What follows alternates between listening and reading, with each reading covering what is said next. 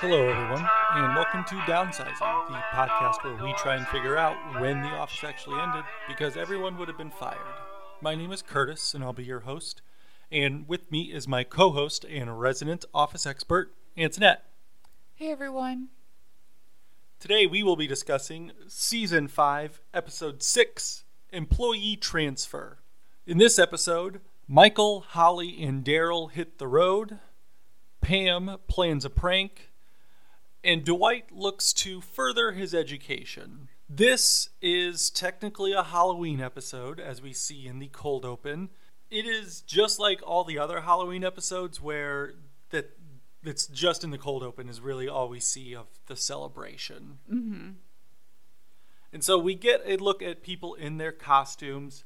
Phyllis is dressed as Raggedy Ann.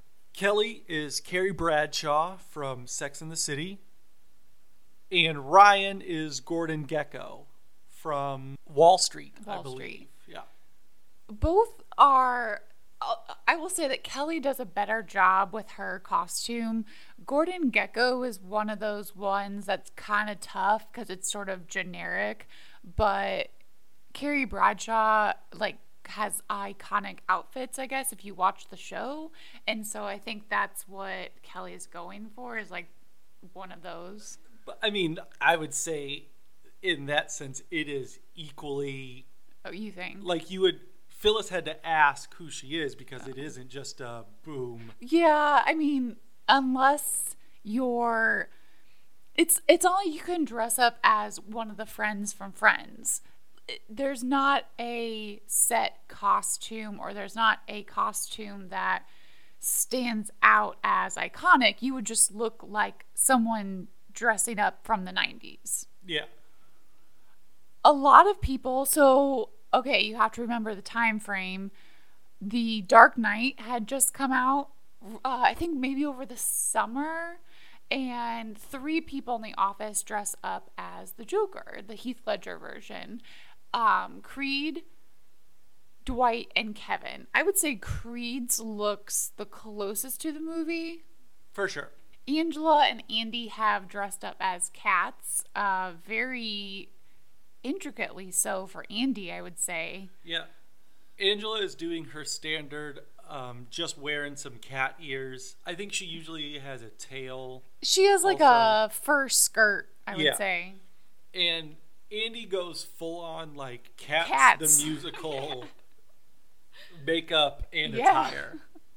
Like it's like a leotard slash nylons almost that he's wearing. Oscar is, I think, like Uncle Sam. Yeah. And Jim, of course, is his standard. I will make this as easy as possible. And he has put on a one of those sticky name tags that says, Hello, my name is Dave. And Dave is his costume. Pam is still in New York City. She's still at corporate. It's one of her days to work, I guess. And she quickly finds out that no one at corporate takes Halloween as seriously as they do at the Scranton branch. And she has dressed up as Charlie Chaplin using grease paint for her mustache and eyebrows. And because she has used grease paint, she is forced to wear the bowler hat all day. So, as she says, she does not look like Hitler. We kick off the main part of the episode seeing the fallout of the end of last episode. So, as a reminder, after the fundraiser auction, Holly and Michael are seen kind of just flirting and kissing. And David Wallace sees this and says, Nope, didn't know that they were dating. So, as a result, Holly has to be sent to Nashua for some reason. I know this is for story and plot purposes, but it really doesn't make any sense. And it honestly doesn't really make any sense why they had to do it for story and plot, other than Amy Ryan was probably a guest star. I don't know what it would have took to sign her to become a regular, like if that was part of the issue. And they're like, oh, this is a limited time run for the character of Holly it especially if you know how the story ends up, it doesn't really make a ton of sense. Yeah, and I, I feel like in this situation, especially with how new their relationship is, David Wallace probably would have just been like, all right, guys, I didn't see this. Sign a disclosure form and everything's fine. Exactly. It seems like a really extreme reaction, and it's never explained if the issue is Holly is part of HR, if it's because Michael is the boss of the branch. It just is never fully explained. And then suddenly Holly's packing up a truck to move to Nashua. So her and Michael are making the trip up there, and Darryl is accompanying them driving the truck. And on the way there, they are talking about all the things that they are going to do and how they're going to make this work. And, you know, sometimes Michael will go to Nashua, sometimes Holly will come back to Scranton, sometimes they'll just meet in the middle. And so things start out pretty positively. They are enjoying their time in the truck. Life is a highway. The Rascal Flatts version comes on, and they, you know, are all kind of jamming along to that. And then we get another check in with them, and ever the the mood has gone down substantially. Darryl comments about how long of a drive this is, and Holly's just kind of like, "Yeah, man, it has been a bit." And Michael, who has been asleep, like just comes awake in a very startling way and asks, "Hey, how long have we been driving?" And Darryl's like, four hours. We're halfway." And every that kind of hits everybody. There is that, oh, there's still a lot to go, and this already feels like it has been forever. Before they left, Holly tells the camera crew that her and Michael really didn't have a discussion about what this meant for their relationship. Michael did ask Holly to quit her job at Dunder Mifflin and just find something else in Scranton. And Holly says, Well, why don't you quit your job and move to Nashua? And then they do like a jinx thing because they say first at the same time and they've just never come back to the conversation.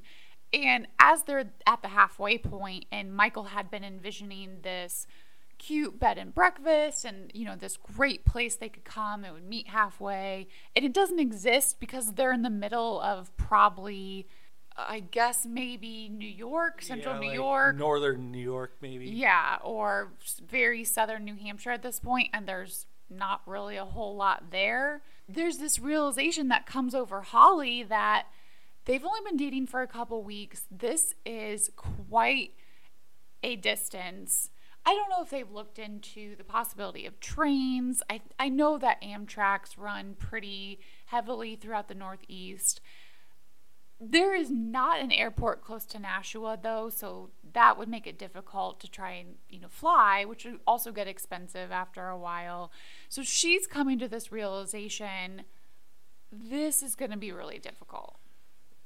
And I think part of this is also on kind of Michael's just fantasy land that he yeah. lives in, in that you know when they pull off to the pull off at the you know the halfway exit or whatever, and Michael's like, huh, I, I kind of pictured a hotel and blah blah blah.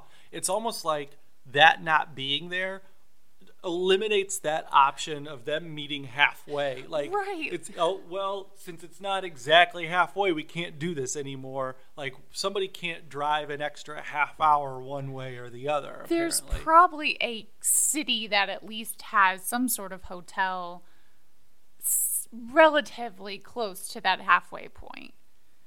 Holly starts crying in the truck, and they're in. They're packed in. Like Michael is in the middle. Darryl's driving and Holly's on the passenger side.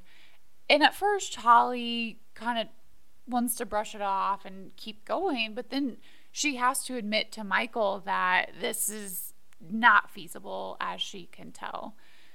At first, Michael resists. He does the thing where it's like, no, you're not going to break up with me. I refuse to be broken up with, which is not a winning strategy. Um, it just not plausible to make someone be in a relationship. And Holly does want to be in the relationship. She just knows that eventually it's gonna fizzle out, unfortunately, because they just don't have necessarily enough of a foundation over the course of three weeks of dating for this to really work. As you said, Michael is very resistant to this at this point. He does his best to kind of talk Holly into thinking this is going to work. But eventually, as the drive continues, the realization starts to hit Michael as well. And by the time they get to Holly's new place in Nashua, they seem to kind of be mutually at the point where this isn't going to work and this is kind of it for us. And this is just, this is very odd to me in that, first of all, in true Holly and Michael fashion, it's never actually said that's what they're going to do. Right.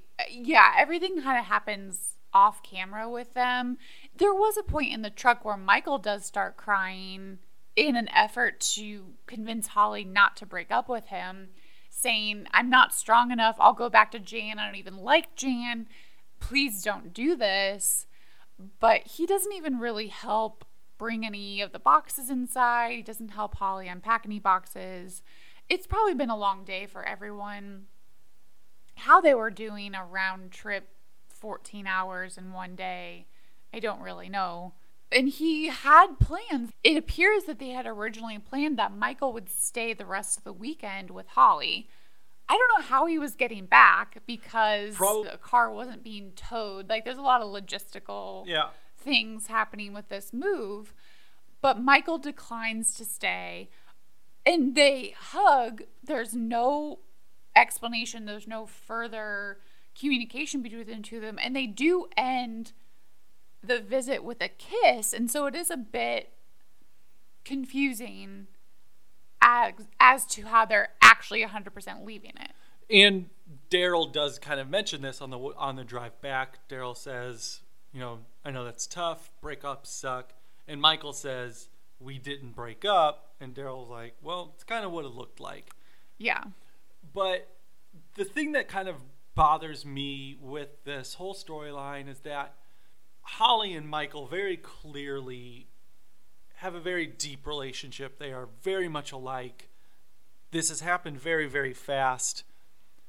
And neither one of them is willing to even give it a shot. Yeah, that's uh, sad. It's kind of off putting, especially because they both admit to having like a very good and deep connection between the two of them. And I'm going to bring this up now because I think it's worthy of discussion.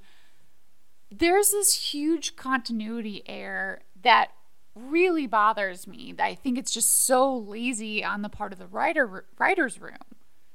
And the continuity error is this when Holly comes in the season 4 finale, she's an outside hire. She came from an outside company from Des Moines, Iowa. And they say, oh, she's getting transferred back to Dunder Mifflin, which makes no sense in the fact that Toby had to train her. She has no idea who Michael is. Mm-hmm. No, I had never met Toby. None of that makes any sense. And so I wish they wouldn't have said transfer back or whatever the case may be. It's just a transfer. So I've never liked or understood that forgetfulness by the writers and there's a couple of these continuity things that have come up before, but to me, this is a really big one. This is your character backstory and why you're bringing them in. And because she plays such an important role to the central character of the show, this should have been properly checked out. And I think that then goes to the fact of, well, why would she doesn't really necessarily have a ton of company loyalty or maybe a lot of let's say like PTO time yeah. or Uh, benefits, things like that built up with Dunder Mifflin, it could have been somewhat easier for her to get a different job in Scranton. We don't know how many companies they are. It seems like she is firmly in human resources. That's what her background is in.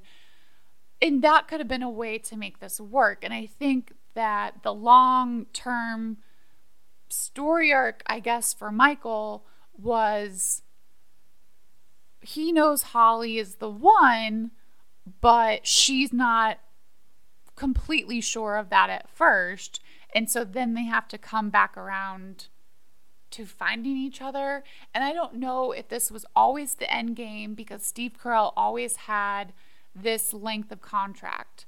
And I don't know if other people re-upped. We'll have we'll have to talk about that when that time comes in season seven. So I can't tell, yeah, if this was always the end game for Michael, but this just really seems like a roundabout way to getting there. Yeah. And just like in terms of logistics of the long term relationship and them not even giving it a shot, like m- when they're discussing, you know, the okay, we can meet here this one this weekend and then the next weekend it's this week and holly brings up a good point of it being an eight hour drive to nashua even if he leaves at five he's not getting in there until midnight which then leaves them like 24 hours total to just have any kind of time together. And she asks how long can we do this? And michael's like we could do that for a couple of years.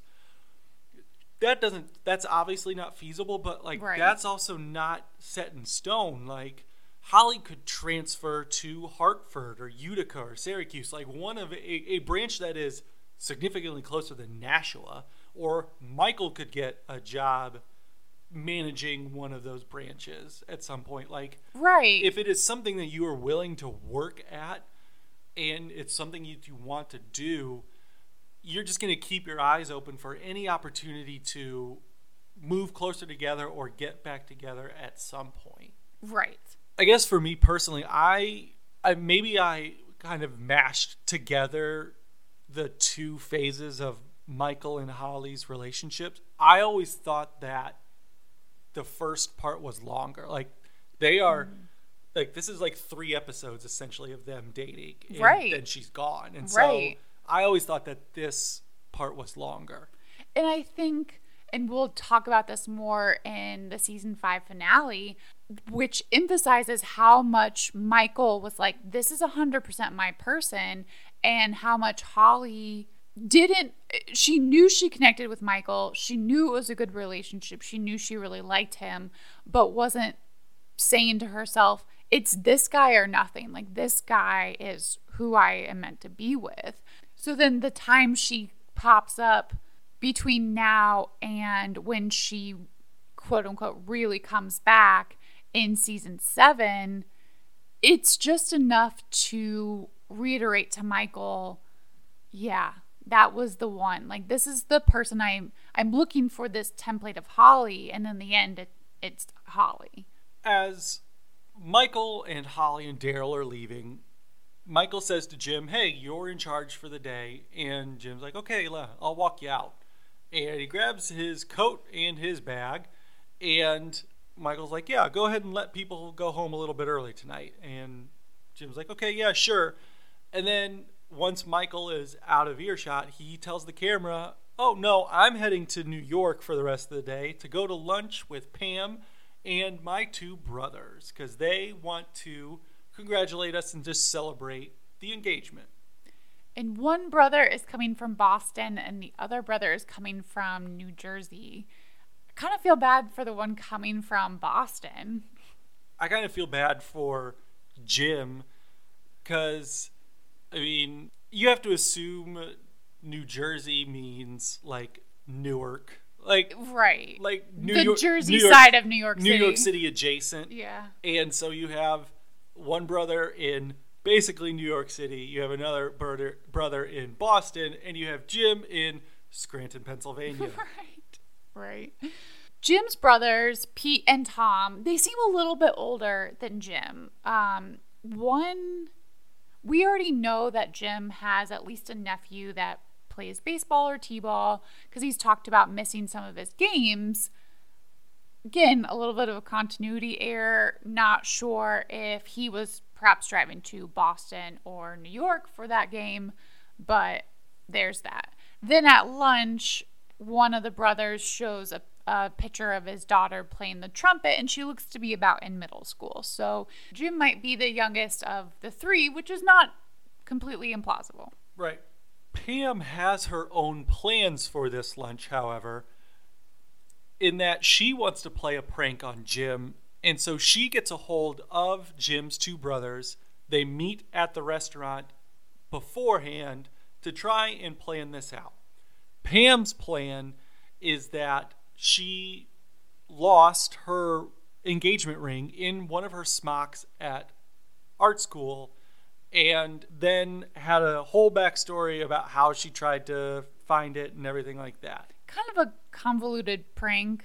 Yeah. Also, I don't know how the brothers are going to be involved in that one. Right. And also, that's not really a prank. That's just sort of a panic inducing sort of thing. Even if you didn't spend a lot of money on an engagement ring, which, side note, it's made up that you need to spend three months' salary for an engagement ring. That is complete nonsense come up by the diamond industry. So, if you're thinking about proposing, whether you're a man or a woman, you don't have to spend three months' worth of salary to have a meaningful piece of jewelry. Really, what it is, is the meaningfulness behind it. That's what makes it irreplaceable. And so, that's to me what would be not a prank about it. right. Pam's plan gets hijacked, however, when Jim's brothers decide they're going to go to an old page in the playbook and basically just bag on Pam for being an artist and about how she's never going to make any money or anything like that. And Pam kind of reluctantly goes along with this.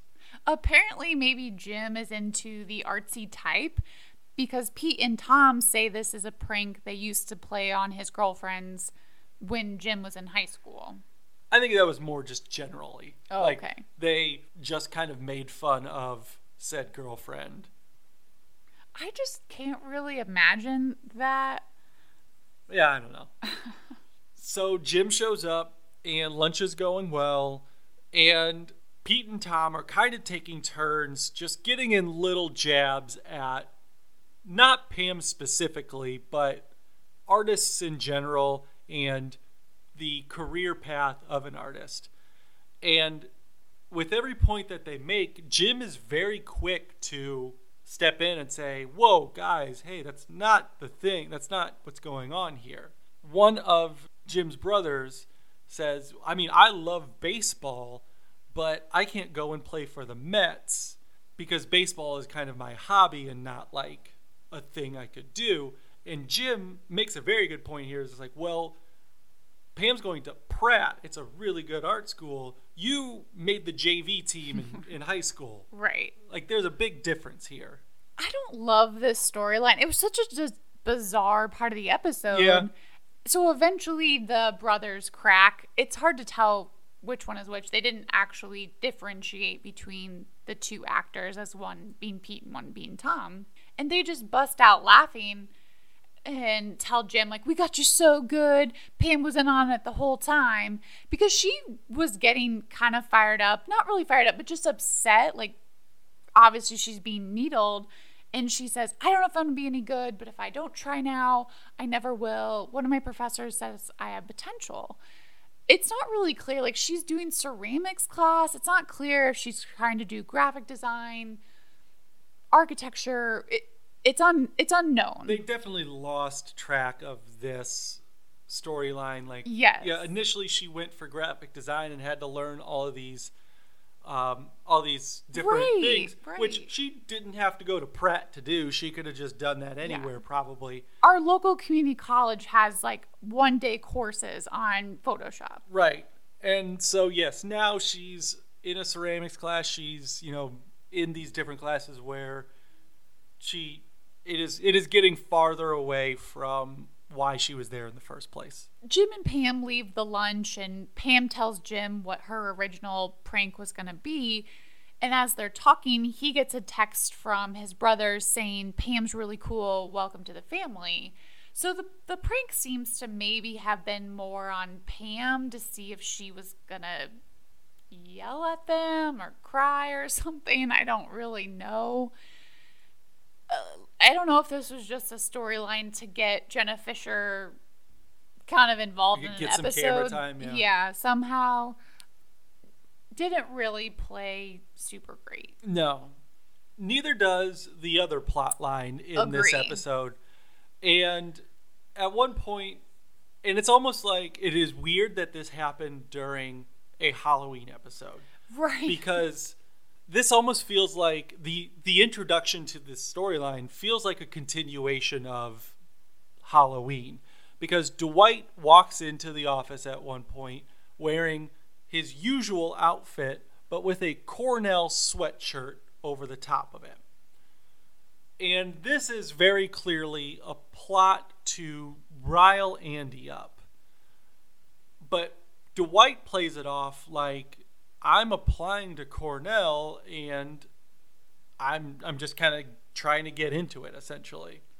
I can't tell if this is a reaction to the fact that Andy was handing out the save the dates, if it's a way to sort of get at Angela by annoying Andy. It's unclear, and I think this is why this is not a popular episode. It it doesn't land very well. A lot of the motivations or a lot of things are just sort of muddy and uncertain. Yeah, it, it's what like it, if you think back to what Phyllis said to Dwight last episode of Angela isn't the type to take a risk and Andy isn't a risk. Mm-hmm.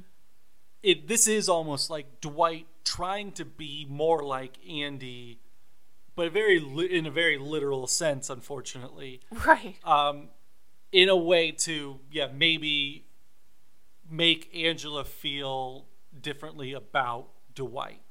And Dwight is able to annoy Andy incredibly easy with this prank, let's call it, because Andy is a fanatic about Cornell. Even when he sees him wearing the sweatshirt, he's like, You need to take that off. Only a Cornell man can wear those colors. Where it's like, I went on an eighth grade class trip to Boston and we all bought a Harvard shirt, but I assure you, none of us were attending Harvard. People just buy sweatshirts to wear from colleges. Now, typically, you're not wearing Ivy League college sweatshirts because people get college gear based on their sports affiliations, I would say. But each check in with Andy and Dwight, it's more just that Dwight pulls out another Cornell item to irritate Andy more. He has a mug, he has a pennant, he has a big red bear bobblehead.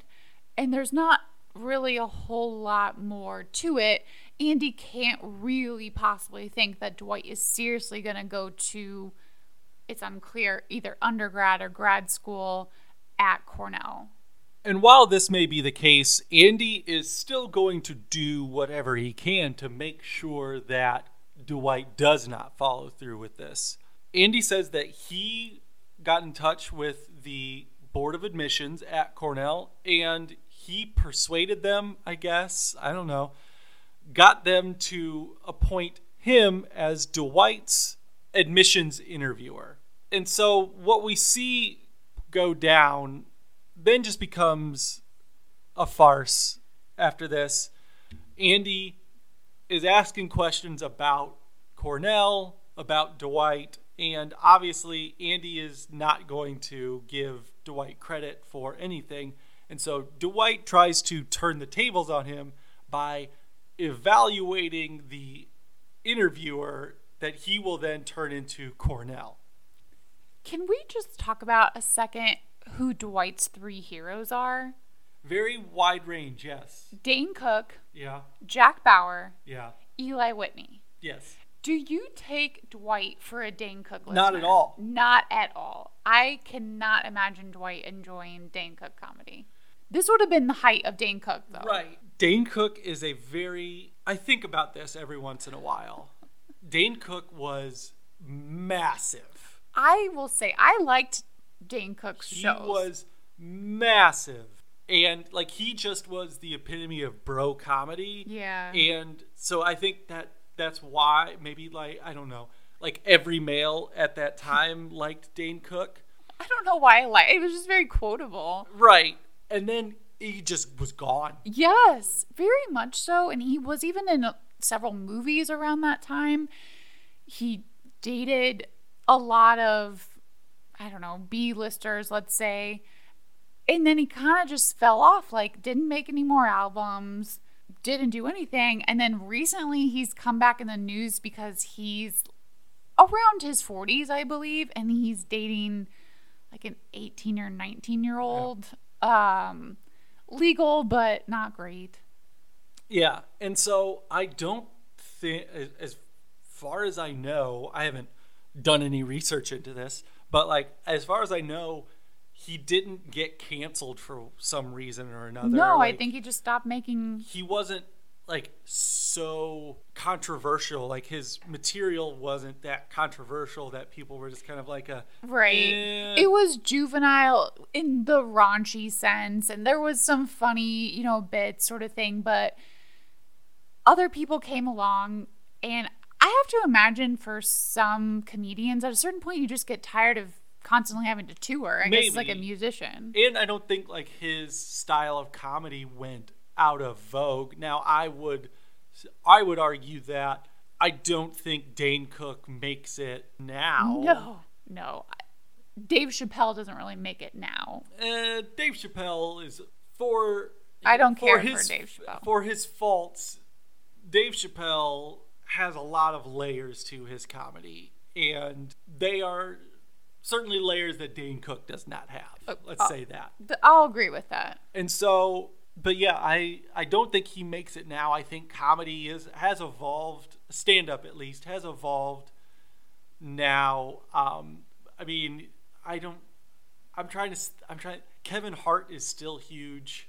I I'm trying to think if they have a similar comedic style.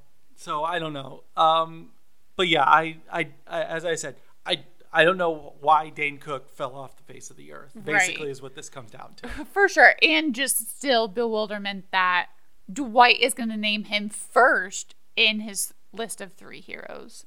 right. Otherwise, there's not a whole lot to the interview besides the fact that Andy is getting one upped, I would say, throughout the whole thing. We've seen this before. He just is kind of always playing catch up to Dwight, and it ends of them trying to talk over each other. Yeah. Andy does get the last laugh in this episode, though, where he reciprocates what Dwight does, shows up in just some overalls, carrying a box of beets, and acts like he is now a beet farmer. I would say Dwight gets the last laugh because Andy can't explain why he's doing that, nor can Andy bite into a beet and he makes himself look silly. Yeah.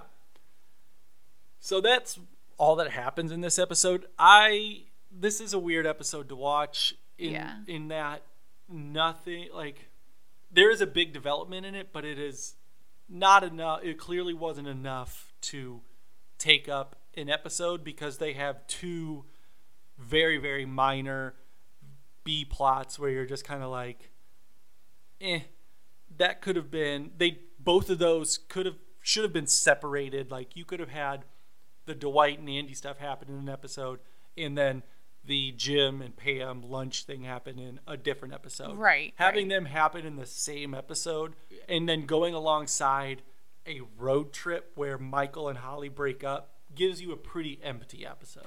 It is. It's it's not a great one. It didn't get great reviews. So let's go to the annex with Antoinette and find out any fun facts about the episode. One of my initial thoughts about this episode, and I every time I watch The Office, I have it. What is the timeline? Think back to the start of this season. Pam was on a 12 week course at Pratt.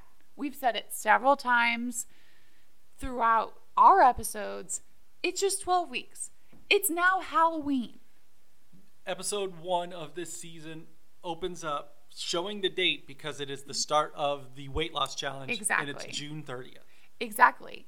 So, by that logic, Pam should have been completed with this course, with the certification, by late September. So, she's now there an extra month.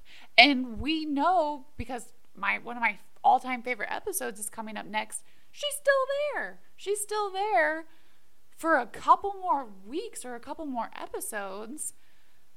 We don't get a Thanksgiving episode with The Office typically. That's just not what they do. We do get a Christmas episode, and she is back around for that. It's just super bizarre that they, another writer laziness, maybe. Like, I'm really, as I'm watching this more critically, getting very disappointed in The Office writer's room. The only other tidbit I have besides that continuity issue of Holly's prior employment is Nashua to Scranton is only five hours, not seven. That doesn't change it a whole ton. It's a little bit easier to go halfway with that respect. Maybe a little bit easier to do in a morning drive. I would say that changes the the logic a little bit. So let's say you take a half day on Friday. You're getting there at five o'clock instead of seven or eight. Yeah. That's true. It's a little bit more doable. And then you could leave at five o'clock on Sunday instead of like two or three. Yeah. So I don't know why they didn't consult a map or what the reasoning of saying it's seven hours is. Super easy to do, really. right. So, Curtis, do we have any firings this episode? No, I don't think so. Um, we do see Darryl in this episode, and he doesn't do anything to get fired. No, he's very helpful, in fact. He talks on his cell phone while driving, but at that point, that was not right. Everyone still did that. Yeah. Do you have a Dundie to give out? Yes, my Dundie is the sequel is never as good as the original. And I guess it goes to the series as a whole and the writers um, more specifically because the Dwight Andy storyline in this episode feels very reminiscent of the prank Jim pulled in which he dressed up as Dwight. Yeah. In one of the cold opens in season three, it just doesn't come off as great, especially when Andy comes in at the end dressed up as Dwight. What is your Dundie?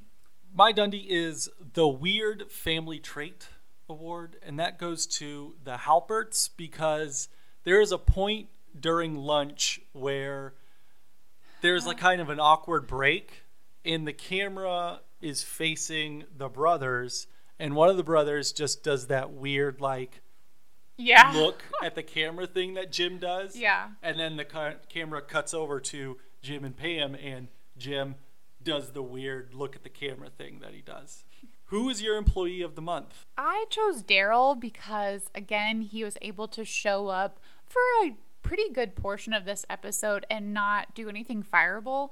And he tried to be a source of comfort for Michael as they were driving back. Who is your employee of the month? I chose Creed because he had the best uh, Joker costume. I gave and probably con- the best costume overall. I gave consideration to that.